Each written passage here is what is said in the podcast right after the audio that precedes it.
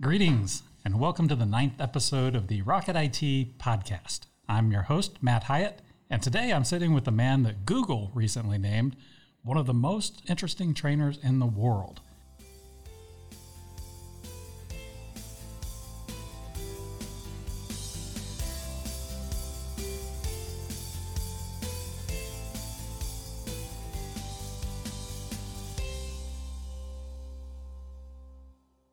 Through his work in both the nonprofit and for profit sectors, Deming Bass has helped thousands of organizations develop winning marketing strategies for their brands. Deming is an entrepreneur with a passion for teaching, leading him to serve as an educational speaker for Google's Grow with Google initiative. He's also an accomplished artist, songwriter, father, and a great friend to me personally.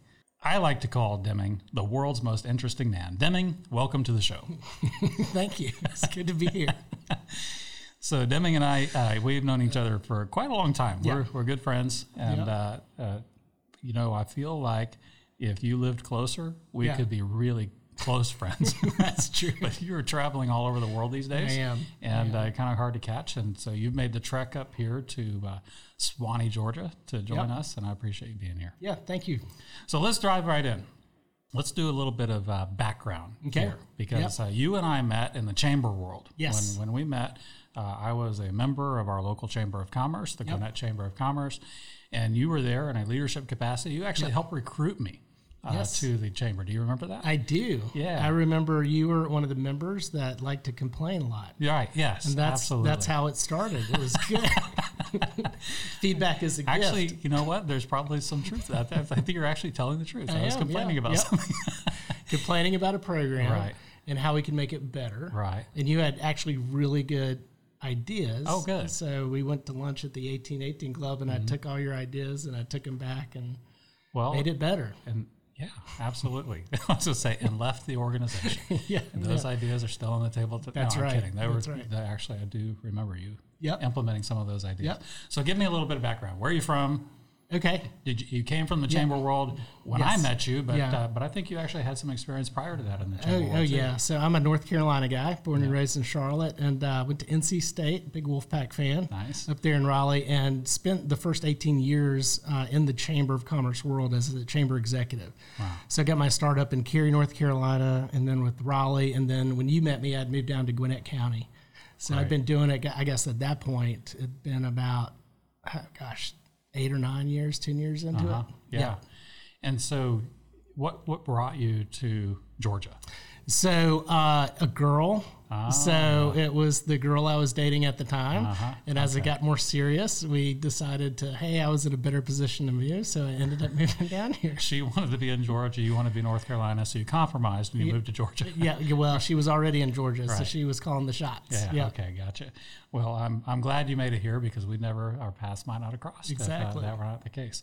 So you worked with the chamber, and you continued with the chamber even even after that, right? When you left uh, the Gwinnett Chamber. Yeah. Yep. So I was with uh, I was in Gwinnett for about five years, 2005, 2010, and then was recruited over to the neighboring uh, competing chamber, Cobb, uh, where I was the chief operating officer over there for another three years after that. Awesome. Yep. So you seem like the from the time that I've known you, you sort of have a heart for the nonprofit world. Yes. but also it seems like you've got a heart for organizations that have broad reach. Can you tell me a little bit about, about that? When I mean, because you've had experience with all kinds of big businesses, small businesses, nonprofit organizations, probably schools and everything else. Mm-hmm. I mean, is that the draw for you? I, I would say yes. I mean, I think the big thing is working for organizations or working and helping organizations that have a big impact, uh, both with their employees or the community. So that's one of the things I loved about my chamber days. Uh, you know, one of the biggest uh, benefits of when you work for a chamber is that you are actually working with people and also creating new ideas and programs and initiatives that are going to have a lasting impact. And so you're able to see when you put something together, you- you're able to see tangibly the jobs that are created, the businesses that are moving into the area. You're able to see uh, entrepreneurs that that you know come out with just an idea and you help them through those early phases, the struggling phases, and you're with them all along. And the next thing you know, like you, Right. uh, then they're on the board. And I think you chair. Did you chair the chamber? Or you Not So yet. okay, they got to get on it. They got to get. on you, You're like I don't, I don't have time for that anymore. I'm too big.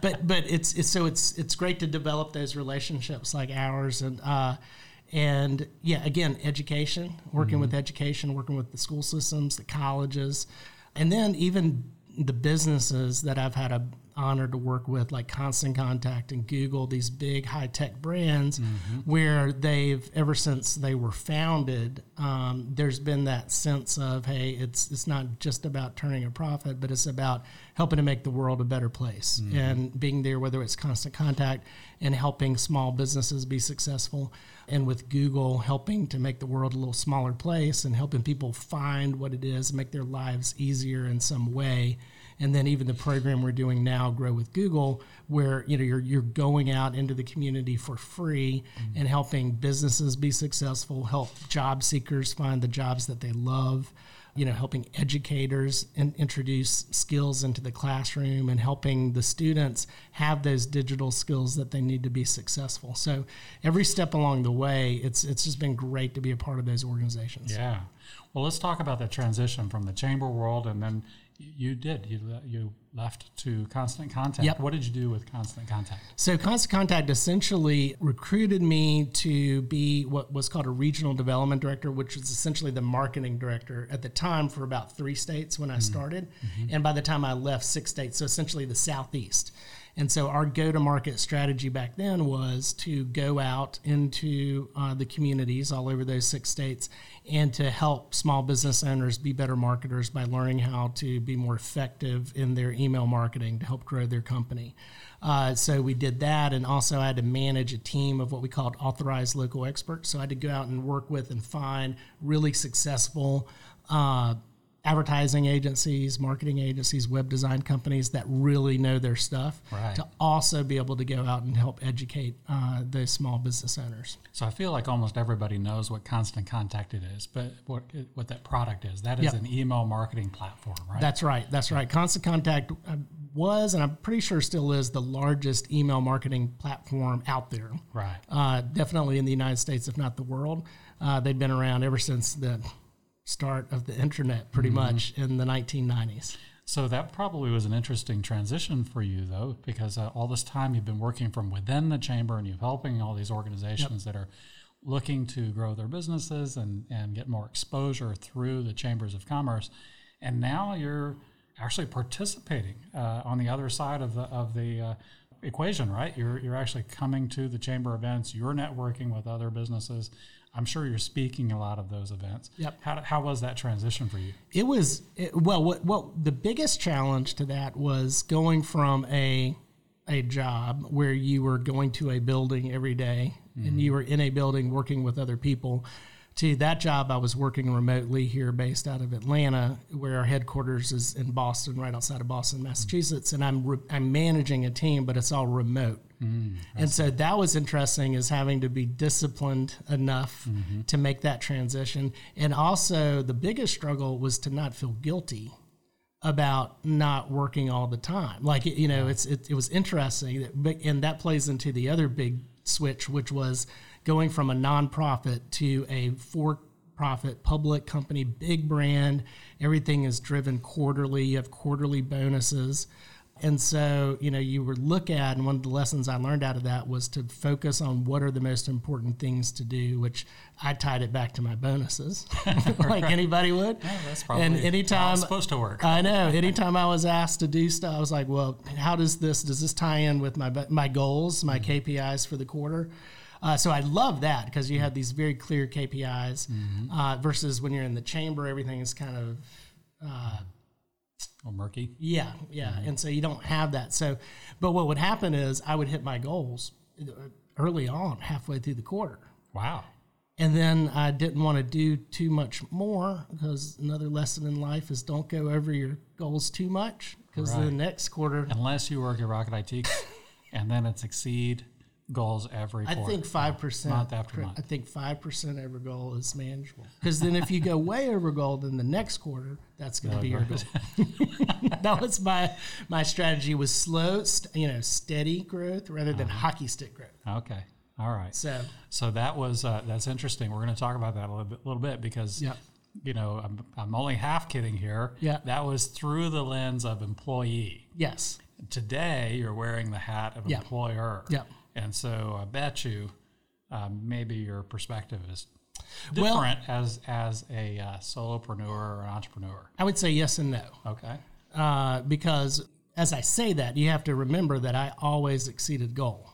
So I always achieved and, and overachieved what they asked me to do, right? And kept it. In fact, my organization, my team, when we started, there were 24 teams in the country, and our, my team was 22nd out of 24 in terms of performance. Right. And by the time, in three, three or four years later, we were number two, about to knock off number one. Wow. So I say that, you Yeah. know, I'm kind of joking about Right. that, but but I you I did have to manage that and then take time off and and relax it. Now on the other side of that, I've learned how to manage to get the most out of people. Uh, and to understand, you know, okay, this is how we're going to incentivize you to be successful, and just make sure you have that good steady growth Mm-hmm. without burning them out. Yeah, absolutely. That's awesome. So, what happened next? You le- you left Constant Contact at some point. Yeah. So then then, what happened? well, so constant contact was going great, and then we all got laid off. Oh, Okay. so that was well, I was in Las Vegas Oh, with boy. friends. So, um, so yeah, we were acquired by a company called uh, Endurance International, and like with a lot of acquisitions, they came in and they started making cuts all over the place. So it was it wasn't quite a surprise. Um, you could see people going right and left, right and left, and then finally they pulled the trigger, and. Um, but like everything in life, you know, a lot of times it's, it's those the worst moments mm-hmm. that you end up learning the most, or, or it forces you into doing things you maybe weren't comfortable doing. Mm-hmm. But that's where change and growth happens. And so I remember, of course, we had a pretty good severance, uh, and I was always a Dave Ramsey guy, debt free, and all that. Nice. So I remember I had time to figure out what do I want to do next, and do I want to go back into the corporate world? Do I want to go back into the chamber world, or do I want to do my own thing? And one of my ALEs out of Alabama was talking to me, and he said uh, he had been laid off from years ago from his advertising company, and then he grew what was essentially the largest web design company in Alabama, really successful. But it started when he was let go. Some uh, somebody gave him this advice. They said, write down a list of who you want to work for. And I like wrote down if I was going to go back to work for somebody, I wrote down. I think number one was Zac Brown Band. right. And then number two was uh, Donald Miller, who was yeah. the CEO of StoryBrand. And I had seen him uh, about eight months earlier at a big uh, women's entrepreneurial conference. I was checking it out for Contact because we might sponsor it. And that's, I'd never heard of him. Because why else would you be at a women's conference? Ex- except Yes. yes, there's there could be reasons there, but uh, yeah. So I'm there checking out, and then I I never heard of Don, and I heard his keynote, and Uh-huh. I was like, this is the best marketing presentation I've ever heard. So Really? I started Wow. Mm-hmm. following you know his podcast and learning more about him. So I had Donald Miller down as number two, but he's based in Nashville. And I looked it up, and that's when I found out they had a story brand guide program where Mm-hmm. you could be an official guide for the program, but run your own firm. And that sort of led, one thing led to another. Uh, and I decided, you know, this is the one time I can really jump off and try to do my own thing. I think it's the right time. And so and Zac Brown hadn't called yet. and Zac Brown, I didn't even get around as I skipped Zac and went straight to, to Don. Nice. and then maybe I'll come back to Zach another time. But well, before we get too far away from that, I want Yeah. actually want to touch on Donald Miller just a little bit. Sure. Because uh, I'm also a fan. yep. I learned about him. I read one of his books, and honestly, I don't even remember the name of that book. But the second book that I read, the first one was great. I read the second one, and I think it was a, a million miles in a thousand years. Is Yes. that, is that yeah. right? Yeah. And sort of the premise of that book was, hey, he's written this fantastic book that Yep. was super successful, and they come out and they're going to do a, basically a documentary or a movie Yep. about him. And he started looking at his life and realizing, oh my gosh, I'm not sure I have a movie worthy life. And so it's the story was about how he turned around and decided what would he need to do to start living a life worth filming, right? Right, Worth right. being a movie, Yep. which is just a fascinating way to think about things. Yep. But I loved that book. We were uh, actually the fam- family was doing a family trip. We listened Yeah. to it on Audible, so the kids, my wife, Yeah. you know, we all heard it, and uh, I've been a fan ever since. But yeah, that's an awesome Well, so story and awesome brand. what's interesting, and you don't know this, but so when I was trying to make that decision, at the same time, kind of crazy how all this happens, I'd just come back from a best friends trip where my friend was reading Love Does by Bob That's Goff. the other one. Yeah, that's another one. And It's so terrific. I yeah. Mm-hmm. went and got Love Does by Bob Goff because Donald Miller did the preface for that. And Right. then I got A Million Miles in a Thousand Years because I had never, I knew the business side. I didn't Right. know any of his books he had done before. So those two books were the books that I was reading when I was trying Mm-hmm. to decide if I wanted to start my own company. And so Million Miles in a Thousand Years actually pushed me over the edge because Right. it's sitting there talking about, you know, creating this life that's like a movie like life, Right. creating these moments, you know, Right. and and being okay with the uh, the fear and the really bad moments and remembering that's part of every movie and you Mm-hmm. got to go through that have that tension and so I'm like this is the tension you know Right. and I remember you know to be a guide it wasn't cheap it would No. cost a lot you know pretty pretty substantial. So it wasn't just sign up and start working. no, it was a lot. Yeah, it was okay, a lot of Yeah. money, and so you know, I pulled all that out in savings, and I could see all my mortgage payments and everything I had. Like that cut my runway back like three months. That's how I'm thinking. Just like if there are entrepreneurs out there, they all know they've had Oh, yeah. this feeling.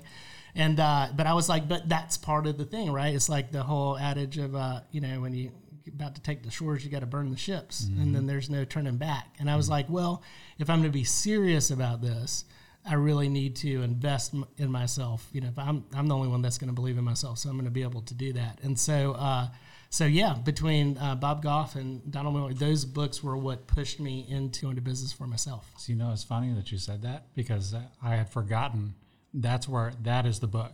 I was thinking it was another Donald Miller book, but it was actually it was the same book. Okay, Love Does, read the Yep. preface, had heard of him. I think it's actually mentioned later in the book, if I remember correctly, in Love Does. Uh, I might be wrong about that, but I remember that's where I'd heard the name, and then when I saw the book, A Million Miles in a Thousand Years, I made the connection. And Yep. Anyway, both fantastic books, great authors. It's really cool that you're They working are. with them. Yep. Uh, and you know what? Uh, you know, again, jumping back just a little bit. Yeah. uh, You know, ask ask me what I was doing before I started Rocket IT. Go ahead, ask me what I was doing before. Uh, that was okay. Teeing me up. What were you doing before? what were you doing before Rocket IT? Thank you. I'm glad you asked. well, funny thing is, I was laid off. I, I was working. I was looking working for a little company building computers, and was laid off. And that was the thing. It's it's it's like you said, burning the ships. You know, Yep. there's no turning back. They're not going to take me back. They've already laid me off. Time time to start the business. I think that is often the catalyst. Well, and started. in Story Brand, when we're working with companies and we create what's called a brand script through the seven universal elements of story, that's part of the story. Is in almost every movie or big story you have, you have the, the climax is usually what we call the call to action in, our marketing part of that, but it's where the hero is forced into doing something. Hmm. And it's called an instigating event, has to force them into doing something because they would never do it on their own. Right. And if you think about your own life, that's the human condition is we never make really big changes until we're forced. Like we get laid off, we get the wall. divorced, or somebody dies, or the doctor says, hey, right. this, you know, and it finally forces us to do it. Fascinating. Hmm. So, what? Tell me a little bit about what you do with Story Brand today. What's a typical day look like for you when you're doing stuff with a Story Brand? Because I know you're doing other things, but Yeah. for that specific silo, what does that look like? Yeah, so as a story brand certified guide, I do a couple things. One is I travel around the country and I deliver the story brand keynote. So Oh. the same presentation, I was like, ah, it's the best presentation ever. You get to do it. I go around and I, I deliver that at conferences and Oh, at chambers. wow. Uh, and then I coach a lot of the uh, companies uh, that are coming to me. I coach and I also do the work, which is basically with StoryBrand, we focus on the messaging uh, and trying to help most people's messaging, the words they use, how they talk about their company, or the way their website is written and the content and all their marketing pieces. 90% of the time, nobody ever pays attention to any of it, and there's science behind it because our brains are hardwired not to pay attention to anybody's marketing message. Oh. So we're all getting it wrong. In fact, when I heard the presentation, I spent my career as a marketing branding guy. That first time I heard Don, I'm like, like I've been doing it wrong the whole time. Right. And so what we do is we go into a company and we help them create uh, marketing messages that will actually capture people's attention, have them leaning in the whole time, and actually have them take the call to action that we want to take. And it starts there because so many people jump into websites and they jump into collateral and social media and campaigns. But it all starts with the messaging and what you say rather than how you say it or the platforms or the vehicles you use. So we come in and we do marketing strategy sessions and we we create what's called a brand script, which is becomes your filter for everything else that you do. And then from there, we'll go in and we'll create or update or, or um, make their websites better. Right. And we do email marketing campaigns and we do marketing collateral for them as well. And a lot of times I've because I because I do so much, like you said, this isn't the only thing that I do. A lot of times now I'll partner with other story brand guides uh, to actually do a lot of the work where they're they're they specialize in certain, certain, certain areas. areas, yeah. But a lot of times I'm coming in, I'm at the very beginning uh, and through the whole process, but I'm there coaching them or creating through the marketing strategy session the brand script that that tees up everything else. Mm. So let's talk about some of those other things that Yep. you're focused on. Yep. So And and I want to I want to make sure that we cover. You know, I, I told folks already. I think you're one of the most interesting guys out there. You've done a lot of stuff. should under promise and over deliver. Well, right, yeah. Well, the world's most interesting guy in Yep. the framework of Matt Hyatt. So yes. how, how's okay. that, There right? we go. Yeah, Does that help? some? that does. it's a But- very small world. well, it's so small uh, in this room, really. It is. So uh, let's let's talk about a couple things that I think are kind of fun. You and I had uh, lunch a while back, Yep. and I was telling you about my hobby of day drinking. Yes. and you said, "Hey, actually, I've invented a drink." Yes. Right? Yes. I'm, I'm only partially about my hobby. Right. you, your day drinking is like one drink on it. right, right. That's all it takes, really. Yeah, but yeah. but tell me, you invented a drink. How, Yes. how in the world did that happen? So, uh, and I've invented a couple, but the one that started it all, uh, the one that I think I'm most known The for good one. by bartenders near and far, is uh, it's called the the Deming Way, of course. Oh, of you know, course, Deming and Hemingway. Right. I created it in the Virgin Islands in Red Hook, uh, which if you've ever been to St. Thomas, Red Hook is where you take the ferry over to St. John. Mm-hmm. Oh yeah. and it was in a, a bar there called Duffy's Love Shack, and, and uh, it is basically a it's vodka, uh, like Malibu rum and cranberry juice uh, with lime, and then uh, to make it unique is uh, you put a pinch of jerk seasoning on top at the very end. So when you first tilt it, have that first sip, you smell the aroma of the islands, and then the jerk seasoning sinks down and makes it a little salty and a little spicy. That's pretty good. So I am curious. I've never invented a drink. Yes. How does this work? You're sitting there and you're having a drink. You say, "You know what? That's pretty good," but I think these other ingredients. Yeah, better. so I remember I was, it all starts with talking to the bartender. Uh-huh. And I remember she was a Marine Oh, because she had uh, 21 bullets tattooed around her arm. That's how we started the conversation. and uh, and then uh, we just I started talking about making making my own drink, and um, of course everybody has vodka and cranberry, but nobody I don't think there's been one where you toss in the Malibu rum to, for that sort of coconut smell and flavor, and then the jerk seasoning, and so and then I've created some over the years, At- and usually it's at different cities with different bartenders involved, and right. then we use the local sort of ingredients what they're known for. So I did one in Kentucky in Louisville called the Kentucky Bluebird, and it was bourbon based, right? nice. And then I did one in Montreal called I think the I don't even remember now Montreal Maple Leaf or something, and it was some liqueur from Nice. Montreal. So yeah, that's how Very I got cool. started. Hey, you never know. There might be a bar down somewhere in the islands that's still serving the Deming. So Duffy's Love Shack, they said they were going to put it on the menu, but Nice. I have I haven't seen it yet. I need to go back down there. Yeah. Check it out. Although this is funny, uh, I was in Indianapolis. I met, ended up hanging out. At, it was an international economic development conference, and I ended up hanging out with this uh, gentleman who was part of the U.S. Virgin Islands Economic Development Corporation. And as we got to talking, You know, he had dreadlocks and everything, and I could tell he had his lion, so I could tell he was Rastafari. And I think he was impressed that I knew about the Rastafari people uh-huh. and their religion and the culture. So we ended up going to the bar and drinking that night and, and making the Demingway. Well, it turns out his name is Positive. That's his real name. Really? Positive is his first name. Are you sure? And he's the current, yes, yeah, 'cause I looked him up because then he started, That's he's what you're the supposed to say. I'm positive. commissioner of agriculture for the U.S. Virgin Islands. Really? And uh, yeah, and a, like a seven-term senator and all this stuff, and so yeah, positive. A- So like really bigwig, right? Yeah. And uh, and he, you know, so I lobbied for. Do you think there's a way you could get this uh, official drink of the Virgin Islands? And, but I have him on tape. I'll show you afterwards. He endorsing it. but we'll see. That's just the beginning of my lobbying efforts. But yes, positive Nelson. I love it. Yep. All right. So that I, I find that fascinating. But you know what? In addition to coming up with these incredible concoctions all over Yep. the world, uh, an accomplished artist also.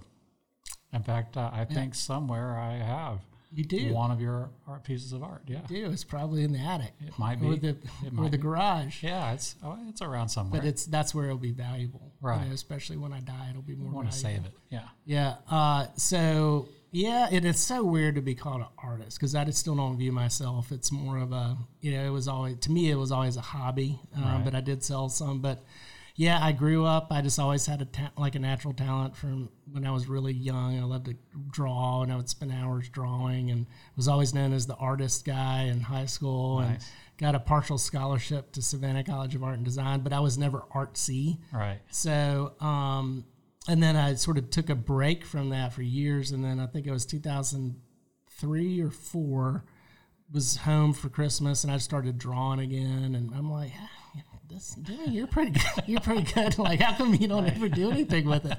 So that was the same year again. I mentioned I went to NC State, and they had their first 11 win season, and they upset Notre Dame in the Gator Bowl. So I took a class on colored pencil realism Oh. and I did a colored pencil painting of that game and ended up selling you know it was old school too i had to pay for my 1000 limited edition prints up front you know entrepreneurism yeah. and like hoping i can make this back because it wasn't cheap Right. and then um and then sold them online and through the malls up there and through the wolfpack club and and made my money back and made a little bit of a profit and then i moved to georgia Okay. and nobody cares don't wanna- about NC State down NC here. State stuff here. So the the girl I was with at the time, big Georgia fan. Oh. So I I'd never done oils, Mm. and so you know one Christmas I did an oil painting of UGG, and I'm like, ah, that looks pretty good, and it's a lot faster. it took me three months to do a colored pencil. Oh, wow. It took me about three hours to do Yeah. UGG and oils, and so then people saw it, then they wanted to buy it, so I started selling a bunch of that artwork down here for a while. That's really so cool. yeah, yeah. and songwriter. And so, songwriting, another thing I stumbled into. Uh, through the chamber world, I met a chamber executive at an event, and you know how it is. You talking to people, and you find out, well, before she was a chamber executive, she was a staff songwriter in Nashville. And I mentioned I had worked for Warner Brothers and I'd written some songs. Keep in mind, I was like 1994 when me and Faith Hill were a thing pre Tim McGraw. Uh, that's another story. And so I, I said, "Well, can I send you my songs and you tell me what you think?" And she was like, "Well, okay, but they, you know, if they're bad, I'm going to tell you they're bad, and hope you don't hurt your feeling. This is what I did." I was like, "Oh, I'm good," because I'm sure she was going to be like, "They're terrible. It's a good thing you went to the chamber world." and I found them and I sent them, and she ended up. Uh, she was like, "These are great. Why'd you ever stop writing?" And I said, "I tell you what, if you can teach me the craft, I would love to write a lullaby for my daughters." And so that was the whole point. And then as we developed the uh, the friendship and the relationship, it turns out her whole family are hit songwriters and producers in Nashville. Really? And Wow. she and I started co-writing, and then I started writing. I was in a zone writing like a song a week. So I have a Wow. catalog of about sixty songs. But then I never did anything with it because I'm not Right. I'm not in Nashville. I don't. It's like an artist. I don't really consider myself a songwriter. I can kind of play the guitar a little Right. bit. And uh, so then a couple years ago, I joined the Nashville Songwriters Association, and Of course you did. because that's because we do you're stuff like that. to. and I and I pitched one of my songs, Carolina Blue, to Curb Music Group, and uh, and I remember he he went on and on about how great the song was, but then he didn't take it. and I was like, oh, I got it. He's like, he's like, yeah. But I, I remember distinctly he said, "This is a great song, James Taylor influence. It's amazing, and that's one of the best hooks I've ever heard. But it's it's slower, so it's not going to be a hit it would make a great cut on a Kenny Chesney album, but since it won't be a hit, it's not going to do anything for you, so I'm going to pass. But great song. Ah. And I remember thinking, I'll take a cut on a Kenny Chesney album. it doesn't have to be a hit. Wait, wait. but I could. It's done. and so, but he must have said something to the association because they get all the industry, all the feedback, and they he must have said something. So they selected it as their top 40, one of their top 40 songs for the fall of 2017. And so the next week, Wow. after that, I submitted another song, and um, and they picked it, and it was a song called "Saint Somewhere" that they did pitch to Kenny Chesney, Really? and um, but I haven't heard. I don't think Kenny's picked it yet. Right. So we're still well, working still on that. time. Yeah. That's awesome. I love it. Yep. I love so it. I got all these songs out here. I don't know what I'm going to do with them. Yeah. Well, you know what? That's I actually did not know that about you, so uh, I learned something new. Yep.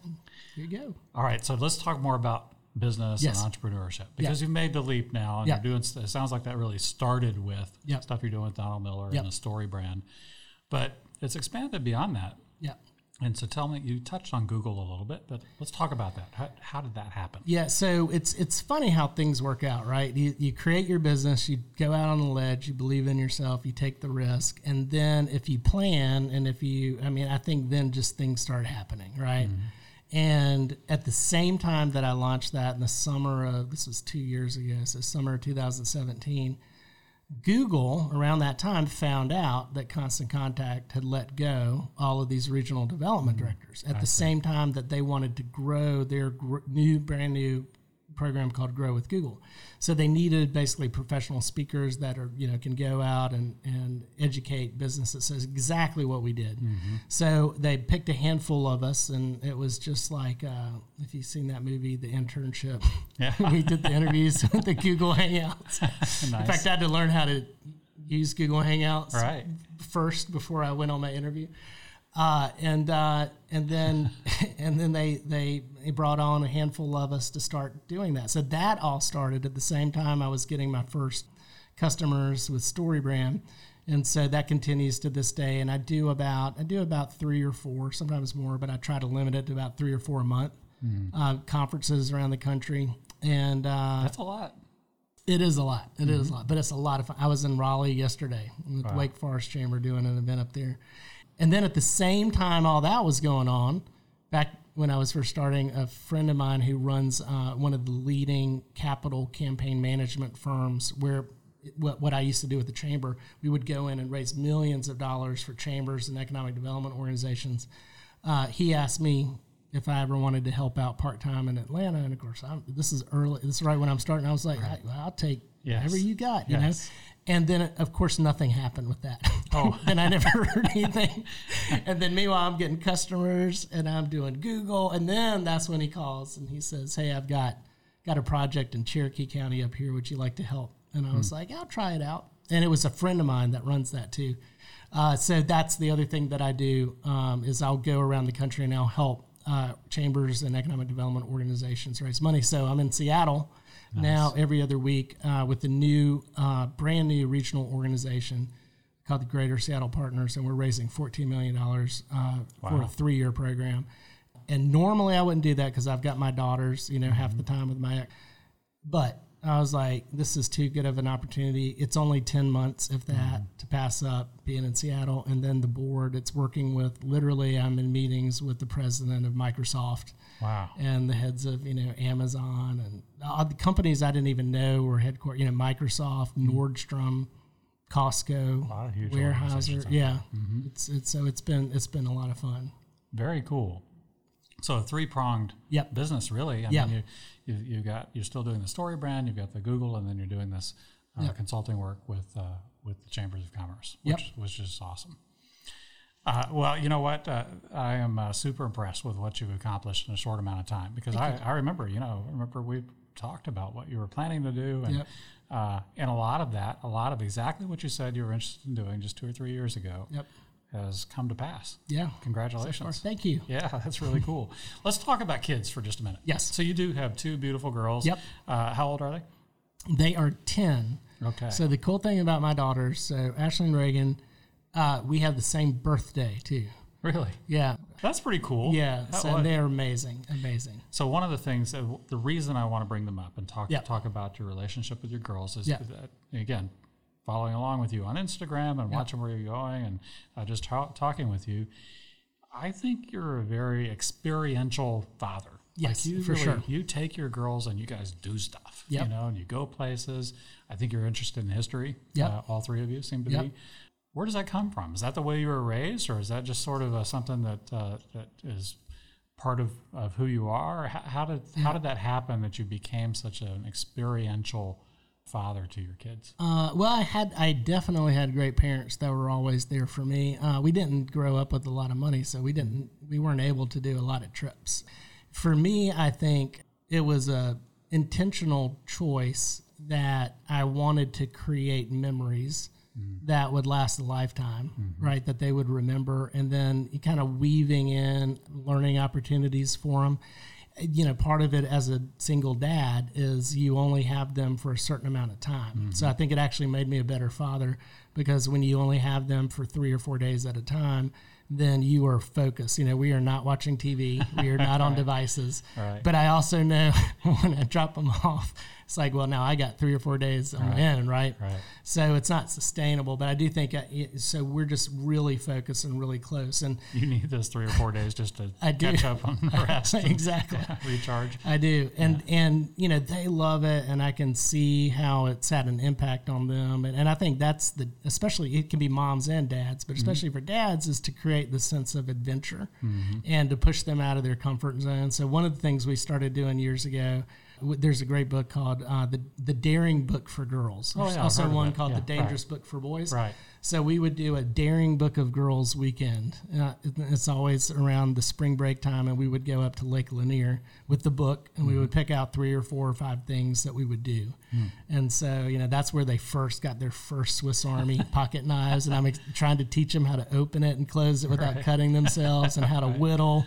And the first camping trip. Uh, and the first hiking trip and how Nice. to build. We're Scotch Irish building cairns everywhere and explaining what that is. So you know, those are the types of moments that um, you can tell is going to sort of live on long after me for sure. So you mentioned the Irish thing. I think I do remember seeing Mm-hmm. Scottish. a uh, Scotch Irish, but mostly Scottish. Scotch. Irish. I only heard half of what you said, apparently. but I saw some pictures. You're wearing Yes. kilts. Yes. Where, where were you? Where where where does one wear a kilt Uh, in, we- in Georgia? One wears a kilt anywhere they want. Is there Yeah, anywhere I've worn I them to black black you. tie formals. I used to wear them to chamber events all the time. Uh, so we are part. My dad uh, was a big founder of the Loch Norman Highland Games in Charlotte. Really? Wow. and we are we have several clans that we're uh, associated with, but our main one is Clan Henderson Okay. from the sort of middle high part of Scotland, a place called Glencoe. In fact, they were massacred uh, along with the McDonald's by the Campbells. So Wow. we still, whenever I see a Campbell, Yeah. usually- worried. Right. uh, but if you've ever watched Game of Thrones, the Red Wedding was modeled after that massacre. So, um, little history lesson there. But the Hendersons, so the, what you saw most recently was the Stone Mountain Highland Games, and so we go to one or two, and especially Ashley loves it. Reagan, she's the girly girl. She likes doing girly girl stuff. Ashley loves it. So we go out there, and these game, the Highland Games, it's where you get in your kilts, and they have bagpipes and all the Scottish games and uh, border collies and all of that. So she she loves it. So that was our latest latest trek with the Highland Games. That is hilarious. Yep. So let's do a lightning round. Let tell us. Three businesses running. They're going great. Thunder, like Is that what that is? Uh, but uh, tell us is, is there another business in store? Is Yeah. there going to be a fourth? That's the problem. Right. So you know, it's funny uh, as you start, you know, growing your business, then you start figuring out, okay, how can I make money without working as hard? Right. You're working pretty hard right now, I am. especially with all that travel. Yeah, but it's also like you have to find a need. Mm-hmm. And so one of the things that I've seen uh, working with over 15,000 small business owners every day, especially small, small business owners, is uh, thinking about an online course. Not like there needs to be another online course out there, but the one of the needs that I've seen is that so many of the courses or when people are trying to figure out marketing on their own it's way over their head or it's too complicated or it's too much especially for small business owners that's just not their area of expertise Right. so i was thinking of creating a marketing that li- literally leads them step by step uh, with a couple of things in mind. One, based on research, uh, what has the most, what's going to make the most impact. Yeah. But what's something you can do in less than 15 to 30 minutes at a time. Great. And what's something that's affordable. Mm-hmm. And then on top of all of that, because I still know how these small businesses are, because I was one of them, they're still not going to do anything unless you give them like a template. They're Right. not writers, they're not copywriters.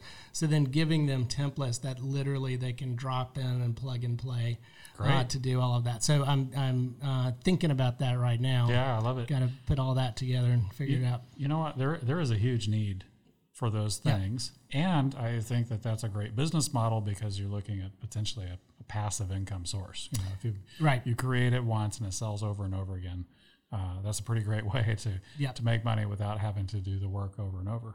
Uh, but you know, my parents ran a retail store for for a long, long time, Yep. and they are not technologists they're not marketing people they're not website developers and they needed help but the you're right the hurdle was so high to sit down imagine what needs to be done find somebody that can either help them or learn how to do it yourself and that just it was just too much and so it never happened Yep. you know it just, and that's what happens happened. all the time. And I, I learned it in Google and Constant. They would come, people would come to my workshops, and then I would be, come back six months later. They would come to my workshops again, and Right. I'm like, well, "Have you done anything? Have you hit send?" I'm Like, no. and I'm like, "Well, you can't. Nothing's going to happen until you actually do something. you can learn all you want, take all the notes you want, but you got to do something." Right. And that's really what this is about. Is after I leave from Google or a workshop, I, they, they have the tools to be able to actually go Mm-hmm. and actually do something and see the results. So i think it's a great idea thank you. So I know you are an avid uh, reader. You're, Yes. You uh, you listen to uh, podcasts, I presume. Yes. Uh, tell us uh, any favorite books, favorite podcasts. What should we be listening to or reading? I like the Rocket IT Always Mission Critical podcast. Yeah, that's pretty awesome. I just Yeah. learned about it Yeah, today. Yeah. Well, especially that one episode, number nine, Number nine. supposed to be pretty great. Yeah. Yeah. I would definitely recommend. We talked about Donald Miller has a great one called Building a Story Brand podcast. Oh, okay. Fantastic. Uh, probably the best one out there, and I listen to a lot. Uh, books, I do like to read a lot. So I'm reading, God, this sounds like the Donald Miller episode, but it just happens to be this. Uh, just happened right now, I'm reading one of his books going back uh, called Scary Close. Oh, uh, oh, which is really good. Uh, kind of about relationships with he and his when he met his wife and everything. Uh, as but I usually have like three or four going on at the same Mm-hmm. time. So um, Michael Hyatt's Mm-hmm. uh, Free to Focus. Yeah. Uh, sometimes I get emails from him and I'm like, oh, it's Matt. Was, no, that's Mike. That's Mike. Oh darn. Michael Hyatt. It's Michael. Uh, and then uh, f- for fun, uh, actually, uh, The Man with the Golden Gun by Ian Fleming, the original Bond novel. yeah. Nice. In the middle of that, I started following and studying James Bond a couple years ago after staying down at Ian Fleming's estate in Jamaica. So, Wow. Great. Yeah. Love it. All right. Tell us how can we reach you?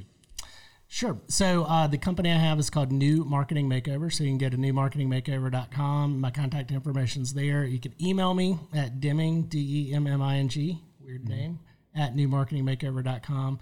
And you can even call me if you want. Really? Yeah. Dare you? How many? Is it 50 50,000, 60,000 people that I think follow it's this? 50 or 60. Yeah, I'm gonna Yeah. just test it. But six six seven eight four one four four five zero eight. Okay, awesome. Terrific.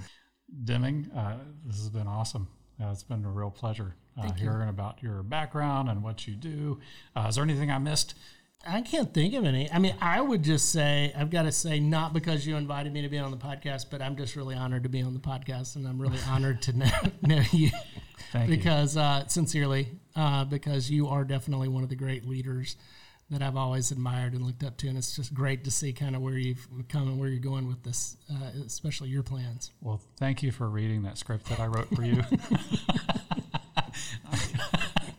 you you did it perfectly. No, I, I Yes. appreciate it very much, Demi. Yeah. You're a good friend. I appreciate you. On that note, I believe it's time to wrap up our time together. Demming for myself and our listeners, thank you for joining us today. To our listeners, thank you for tuning in to the Rocket IT podcast. We hope you found today's episode both enlightening and inspiring.